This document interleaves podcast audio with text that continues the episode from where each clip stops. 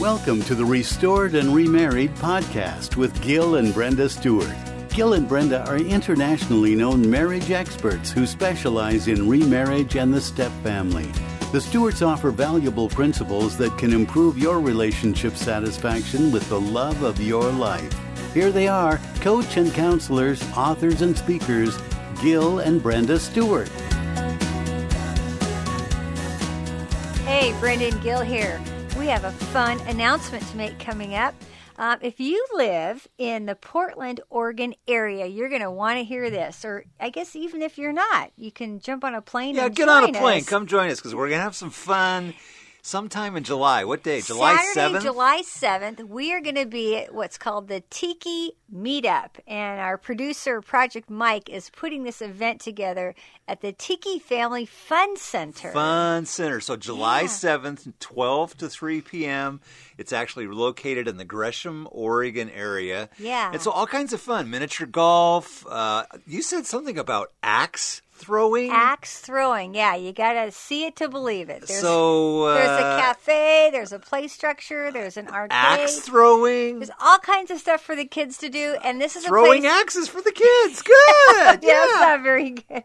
Yeah. Anyway, this is a chance you can come and meet uh, meet us if you haven't met us. There's going to be other podcasters there. YouTubers. YouTubers. Did you know we have a YouTube channel? We do. We do. Yeah, so- we put stuff on there once in a while. Yeah. Anyway, check out. Uh, we're going to be promoting it on the R and R Facebook page and also the Project Mike, which is M Y C. How clever. page. How clever. Mike. Project and it's Mike. Tiki Family Fun Center. Join us July seventh from twelve to three. See you later.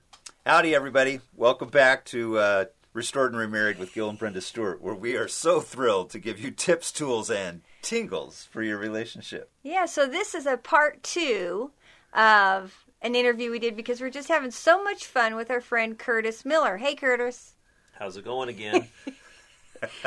we are talking about something that's very important. I th- I just am amazed at all this new information that's coming out all the time that not everybody is aware of. Uh, talking about the ACEs, which is adverse childhood experiences, and in our previous podcast, we are talking about uh, the ten points of how you can score yourself. And Curtis, maybe you can go over that first. But How then about just have them listen to it again? that Yeah. well and i i just love the conversation of how it affects our kids nowadays because that's just a lot of people aren't aware of this and as parents uh, and community members i think this is really important so So, Curtis, I'm going to uh, tee this up for you because before we were recording again and stopped ourselves was, uh, hey, it's it's graduation, and there's a lot of kids out there that are getting asked, "What are you going to do?" And they go, "Hell if I know." And if they've got a trauma background, they are really set up for some real, real tough times. So let's talk about graduation, ACEs, trauma, and uh, just kind of see where we go with our conversation. well, yeah. To to jump in on that, um, I spent a lot of time talking with kids, and I've asked them uh, how they like being asked. So, what are you going to do with the rest of your life? and uh, I've had lots of answers, um, some of which I can't say on this podcast. uh, but it, needless to say, it comes with a lot of eye rolling and frustration. And I think that I think that one of the things that we need to acknowledge as um, growing up grown ups, people who are who are maybe a little older and have some more life experience, is that uh, the world nowadays is a pretty tough place for a 16, 17, 18 year old kid to know, to understand, and to be able to predict with any kind of certainty what they're going to do when they grow up. Right. Um, so one of the things that I always tell kids is um, y- you can be polite, but but reframe the question uh, and and tell tell people what you are hoping to do while you're growing up. Uh, because they're not going to be done. Who, who was done growing up by the time they were 18? I'm 50 and I'm still. that's right I we think I'm, never I'm stop behind the curve. Yeah, if we're not learning, we're not living is kind of my concept. So whoever can answer that question might be really close to being dead. I don't know. yeah, yeah. But I think that uh, the world is a complicated place. Education is ridiculously expensive. The job market is tough to get into. It's super specialized. Uh, th- they're saying now that most of the kids that are uh, going to be in careers in the next five or ten years, uh, there's no way to prepare them for the jobs that they're going to have because 65% of those jobs don't even exist yet. Wow. Wow. Technology and the way that our our our economic system works is changing and evolving so fast that we're making new jobs to accommodate that. How do we train kids in schools for that? How do we how do we how do, how do they uh, answer the questions in the college and career center? You know, they can't give them a, a list of things that they can choose from when the jobs haven't even been created yet. Wow. So I think that there's there's some sensitivity that that needs to be a, applied there. Obviously, when people are asking, you know, you're milling around at a at a graduation party with some stale punch and dry cake in your hand, that's that's the typical question. But how many kids get asked that question over and over and over and over without a confident answer? They don't really know. They Yeah. might be able to say, you know, I'm going to try to go to this college. I, I'm interested in this kind of career, but they really can't predict what it's going to look like. And so, if you have a kid who who maybe they haven't grown up with the with support that's adequate to give them confidence in the face of the unknown, every time they're asked that question, it, there's a potential that it's spiking their stress levels. And cortisol and adrenaline is being released in their brain and all kinds of stuff that causes um, anxiety and potential depression are being triggered. So if we can figure out a way to engage with our kids um, in in ways that uh, are more sensitive to the complexity of their lives and their future, then I think that um, that's really compassionate and, and, and helpful for them.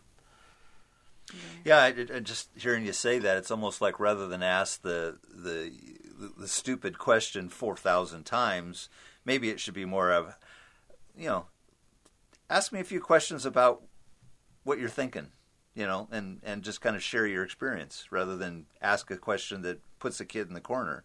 Give Sure. them a chance to kind of just explore. Because I, with a lot of the kids that I work with in the counseling room, it's kind of like, hey, you're right on time. You don't know anything? That's good. Go explore Right. and to have a safe place to go do that actually Mm. is probably a bigger benefit than you're supposed to have it all figured out by the time you're 18 and a half Sure.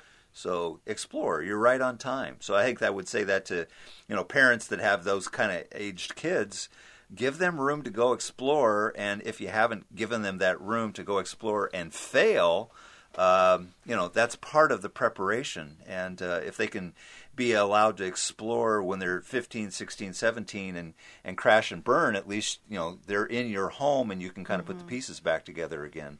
So let's let's kind of come back to where we were talking last time about the aces and and uh, just kind of kind of go back into that now a little bit about more of the research, more of some of the things that we were talking about during the break. Uh, there was a question you had, Brenda, about Well, that. I, if you could uh, just review again those the ACEs uh, study and what those ten points are, the point system, and what you were sharing of how it impacts kids in the classroom and in life, especially those kids that are just a little rough around the edges, and what's we're looking at their. Um, their outside, how they're reacting to things, Sure. and we're not really taking that into consideration. What's going on behind the scenes? So, if you Sure. could speak to that. So, from the point of conception, the human, uh, the embryo or whatever it is that's going on in in the the tiny little speck of a human, sixty percent of the genetic material of the parents goes towards building the brain and the nervous system, and and there are two hundred and fifty thousand neural cells produced every minute until there's about 100 billion uh, brain cells. And each one of those brain cells connects using synaptic connections. And those synaptic connections are generated, it's a, it's a chemical or an electrical impulse that jumps across axons and dendrites, which are sort of the communication members uh, of the of the brain cells. You're geeking me out here. Sorry, let me let me nerd just for a minute. okay. But those those uh, electric or uh, chemical responses are based on experiences. Every single experience causes a synaptic connection. So if you're listening right now, the things that you're thinking, the noise that you're hearing, the chair that you're sitting on, everything in your environment is causing those synaptic connections. And humans have uh, it, by the time that we're adults, we have about five, uh, 500 trillion synaptic connections. But from the time that a kid is uh, conceived until they're about two, they develop uh, a thousand trillion synaptic connections. So they have very mushy brains. And what's going on in that brain is called an arousal response cycle. And there's four different parts to an arousal response cycle. Every human has it. It's it's running from about a month after conception until death. And it starts with a need. So baby poops their diaper. That's the need. For a minute, they're happy with it because it's all warm and squishy. Hmm. But then it starts to get cold and stings and all that kind of hmm. stuff. And so they hit the second phase of the arousal response cycle, which is arousal. And by arousal, it, it- they have a physical, emotional reaction to this experience, and they squirm and cry and make known that they're having this reaction. The, the third part is the response that they get from their environment, the experience that they have. So, if they have a caregiver who comes over, sings them a lullaby, uses the appropriate organic flushable wipes and cleans them all up and then cuddles them and all that mm-hmm. kind of stuff, then they enter the fourth phase of the arousal response cycle. In this case, would be relaxation. If that's what happens predominantly, then the synaptic connections that are developed in that baby's brain are around security and safety and connection. They they have a perspective on the world that they're okay, that the people around them are safe, and that they're gonna they're gonna be happy and healthy. Right. If if instead of that you know organic wipe they use a shop towel and maybe they ignore the baby and they let it cry and when, mm-hmm. when they do respond to it they yell at it and they're rough with it and they don't treat it well and they ignore it. If that's the phase if, if- th- then they hit. So if that's the third phase if that's the response and the experience they have then the fourth phase that they hit is distress instead of relaxation and if that is what happens to that baby predominantly, and their experience over and over and over is negative, then they become uh, insecurely attached to the people around them. The, the world is not a safe place. People are not trustworthy, and they're not okay. And and this isn't a this isn't a choice kind of attitude that they make. They're not they're not saying consciously, "I just don't buy it." the world's a bad place. They're literally being wired. Those synaptic connections become neural pathways and neural ruts in their brain. Right. And from age two, with a thousand trillion synaptic connections, to age 18, where they've pruned away a half of them, those neural ruts become very solid. So if you have an eight year old kid in a classroom who uh, flies off the handle because somebody cuts in line in front of him, it's because he's viewing the world from a perspective of self preservation. It's a dangerous place, and he's operating in fight or flight mode mm-hmm. all of the time. So mm-hmm. when his place gets cut in line and he punches the kid, it's not because he's a bad kid, it's because we've wired his brain that way. He's not making he's not making bad choices. He's making the only choice that he can to to protect himself. Wow. So what you're kind of talking about there is some basic classic attachment theory. And so I think there's a third one which is kind of ambivalent with regards to sometimes as I kind of talk to people as you were saying, you know, uh, the the second one about uh, insecurity is, is is what I would refer to as avoidant. But there's a third one that's called ambivalent. Do you kind of want to check tack off on that one a little bit? Well, you're the counselor. Well, I'm the counselor. well, I- think the other, the third one that I'm familiar with is is really where they call it ambivalent. And the way that I explain it is, hey, when I was supposed to be comforted, sometimes I got it about fifty percent of the time. The other time, you know, they didn't come and and and wipe my bottom with those clean, fragrant things. Right. But you know, they were actually using sandpaper, and even worse. So then it's like. I don't know if I'm going to get a, a porcupine response or a teddy bear. Yeah, it's and it's very confusing. It's very unpredictable. Right. And so that kid grows up with confusion as Right. their attachment Right. rather than I mm. should avoid or be able to be secure. So if you're dealing with confusion and confusion in behavior, how true that we have actually wired that into the kid. right. And now they have to work it out and grow up. Well, and what's fantastic is that there's an opportunity uh, to continue uh, molding that kid by offering different kinds of experiences. So whether the kid, whether we're talking about insecure attachment, ambivalent attachment, whatever the result of those tr- of the traumas that they've experienced, it's not fixed. There's a fantastic study done by Michael Meaney uh, in the early 2000s, who is uh, working with rats, and they discovered that there were um, variations in the way that rat mothers, they called them dams, would respond to their pups when they were put back in the cage. Sometimes mothers would run over and lick and groom their babies, and they were very affectionate and nurturing. And other ones, uh, and other times, pups would be put back in the cage, and the moms would just continue watching, you know, their shopping network or be on their or iPad whatever. or their phone. Exactly, just no response whatsoever. And so they they categorized these two different kinds of uh, baby rats. They called them high LG and low LG rats, and they ran them through all kinds of tests. And they came to the conclusions that you would have expected, right? The the babies whose mothers were attentive uh, were ran through mazes better. They ate more cheese. They were more socially bold. They lived longer. They were healthier. All of those kinds of things uh, that that you would expect. Having a good mom, it it it makes good rats. But the the fantastic thing is that uh, once they had established the differences, they took babies who were from low LG moms and they put them in the cages with the high LG moms.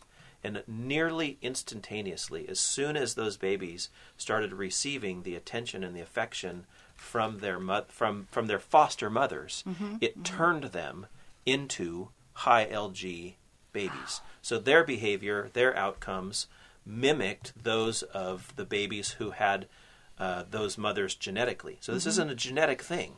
This is a this is a response. It's actually called epigenetics, and epi means on top of or outside of. So it's it's about how gene expression shows up.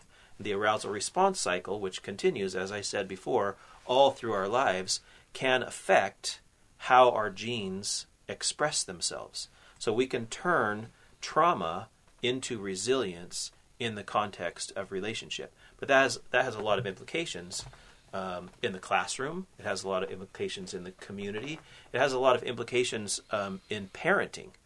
Uh, we are not supposed to parent our kids as the only adults that are involved in our lives. We need to invite more healthy adults to be involved in our kids' lives. That's why we need to be in community. It's not enough to just keep our kids busy and safe in our home environment. We need to be connected because our connections will transfer to our kids and give them opportunity to receive the kind of input that alters their arousal response cycle, that alters the wiring in their brain, that, mm-hmm. that gives them healthy synaptic connections and makes them high LG babies. Just as a caution, though, I'm not recommending that people start licking their children. I don't think that works with humans. Yeah, yeah, that, that's good. Do dirty rat. Yeah. so as you're, you're you're talking there, I'm thinking, okay, obviously we have a lot of adults listening to this, and they're thinking about their children, and how can I change that out for my kiddo or my grandchild or my nephew, my niece, the kid down the street. But what about me? I mean, that tends to be the thought process in Western civilization. Yeah, I didn't get that either. How do I get in part of a LG community? LG was I don't know whatever that stood for, but it sounds like it was grooming. licking and grooming. Yes, okay. I don't know the answer to that question. Oh, okay. That, that's TMI maybe. But but I'm, I guess I'm thinking, okay, here's all these people that grew up with high ACE scores, and they want to begin to change. They want to create new ruts. They want to create some new epigenetics. They are cutting some new path here. Um, for resilience sake, suggestions. I mean, just going to the local Elks Club or Kiwanis Club or whatever clubs are out there now. That that's but to be able to be in a place where there's healthy relationships, I guess that's the million dollar question in our society. Where do you go? So, going to the Elks Club is a is a step in the right direction. I mean, it's it's where there are people, but but I would say for the most part, most people already have access to potential relationships in their circle of influence. So how do you how do you connect with those with those people, and I I've created a an acronym that I use to kind of help guide myself and other people through this. It's it's NOT, so K N O T S. And the first step, um, well, and let me let me back up a little bit. We are in America. Uh, we believe uh, the, the, American ideology says uh, independence mm-hmm. and individualism, yeah. self reliance, yeah. pull yourself up by your bootstraps. John Wayne, Clint Eastwood, sure. all that kind of. It's crap. It's it's devastatingly damaging to the way humans are supposed to work. We don't function as independent entities. If you think about what you do all day, every day, try to separate your ex, your expected response from the people in your life, from the act, actions that you take, from the thoughts that you think. You are not operating as a separate entity. You're considering how you are relating. I can't tell you how much, how many times I, I'm working on my motorcycle and I'm thinking, will my friends think this is cool? Because what I'm looking for is that connection in literally everything that I do. Yeah. And yeah. so so the the idea of knots, the first part, the K stands for know yourself. Do an inventory. You guys uh, are the flag page experts. That's a fantastic way to kind of it's part of figuring out, okay, who am I? Where how do I look at the world and what's my emotional level? Am I am I healthy or do I have some work to do? Am I an introvert or an extrovert? Mm-hmm. Am I rich or poor? Do I drive a sports car or a 15 passenger mm-hmm. van? What's my schedule? Yeah. Blah blah blah blah blah. So you, you take kind of an in, inventory, uh, an honest inventory of who you are. Then the next the next thing N stands for notice. Just notice what's going on around you. I use my uh, barista as an example all the time. I have a barista that I've known for 10 years. So I can tell because I see her on a regular basis and I have a relationship with her. Mm-hmm. I can tell whether she's having a good day or a bad day. Mm-hmm. And that, that comes up all the time in my circle of influence with my wife, with people I work with, with meetings that I go to. That's that's the people that I'm noticing. If I'm doing that, the O will come up. An opportunity will arise where I'll have the op- I'll have the chance to offer what I have. But there's a key here in that because I've spent some time knowing myself, I have boundaries around what it is that I have to offer. So there's needs that are going to come up. There's there's opportunities to offer that are going to come up that aren't for me to do. Mm-hmm. Mm-hmm. So and that sort of protects us from being the save the world kind of people that are stressed out trying to fix everybody's problems. Yeah, because knowing that I can say no is okay. That you should. Yeah. Yeah, sometimes you have to. Yeah. Uh, then the the next one T is take what you need. I know that sounds a little bit uh, harsh. I'm not suggesting stealing. No. uh, but if we go back to this concept of humans being designed to work in organic community, if you think of if you think of a human being as one part of a hundred piece organism, then that means that 99% of the exchanges that you have are you receiving.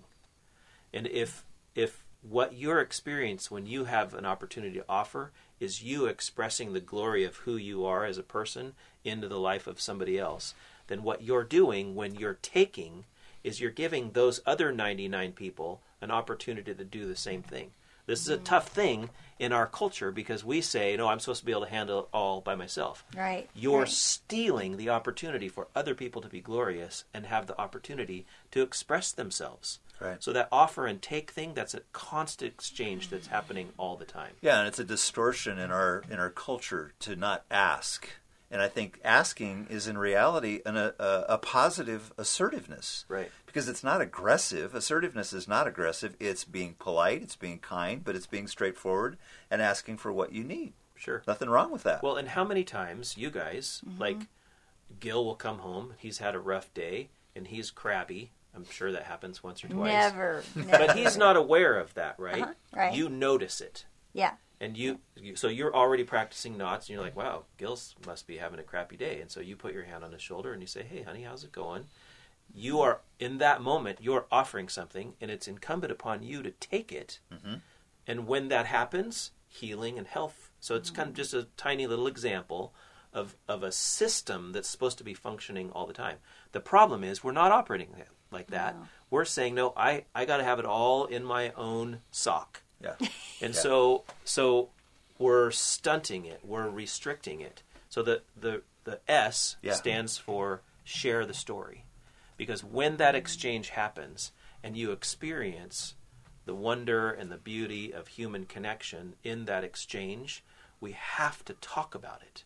Because stories are what defines and sustains our culture. It's what sets the norm. And it's not stories that Hollywood tells us. Mm-hmm. I'd say maybe one out of 50 they get it right. They get them. They get 'em right sometimes. It's it's the stories that we tell at the dinner table and and at the coffee shop and while we're we're taking a break at work of these mundane little things that are actually the glory that say this is how we do it here.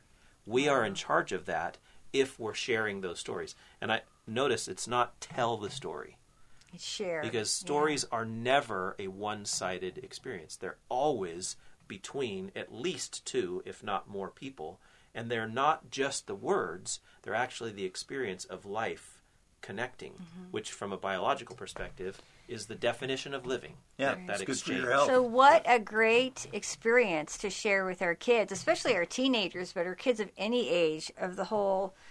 I think what I'm taking away from the whole knots is that I, I find, and more, maybe this is more in Western culture, that people are so self absorbed. They would, like in the scenario you said with Gil, uh, a lot of people would just not even recognize or see what's going on with their partner or spouse and not even acknowledge it because of fear of i mean that's a whole nother trust transparency Right. intimacy vulnerability um, and but what a gift we can give to our kids because they may not know how to do that in the real world and i think it's our Sure. job to be to put out there healthy young adults but if they don't even know this stuff Right. it's a great gift for them So it gives you an opportunity to ask a different kind of question when you go to those graduation parties. exactly. and you can say ask them for their story they've, Yeah. they're 18 years old they've lived life and they've got enthusiasm they don't it's not necessarily directed but my goodness there is a treasure trove of brilliance and innovation and and awe in the life of a of an 18 year old kid if you ask them what have you learned what do you know what do you what has been your highlights uh, and, and difficulties over the last Yeah. 18 years and what are you hoping for in the future not what's your career going to be no it's It's what not are about what the to? question isn't what you're going to do it's who you are right I think that's a game changer. Okay. Well, finish this out, Brenda. Well, I mean, thank you so much, Curtis. We could do like four more podcasts on this. Hey, in the show notes, we'll have all the information of contact, how you can contact Curtis, and uh, we reference, you know, the ACEs uh, and all that, and I'll put all that information on there because it's really powerful. So I think we'll sign off, and you know how we usually do that. That if you ain't got the marriage, you ain't got nothing. Join us again next time. Thanks again. Bye.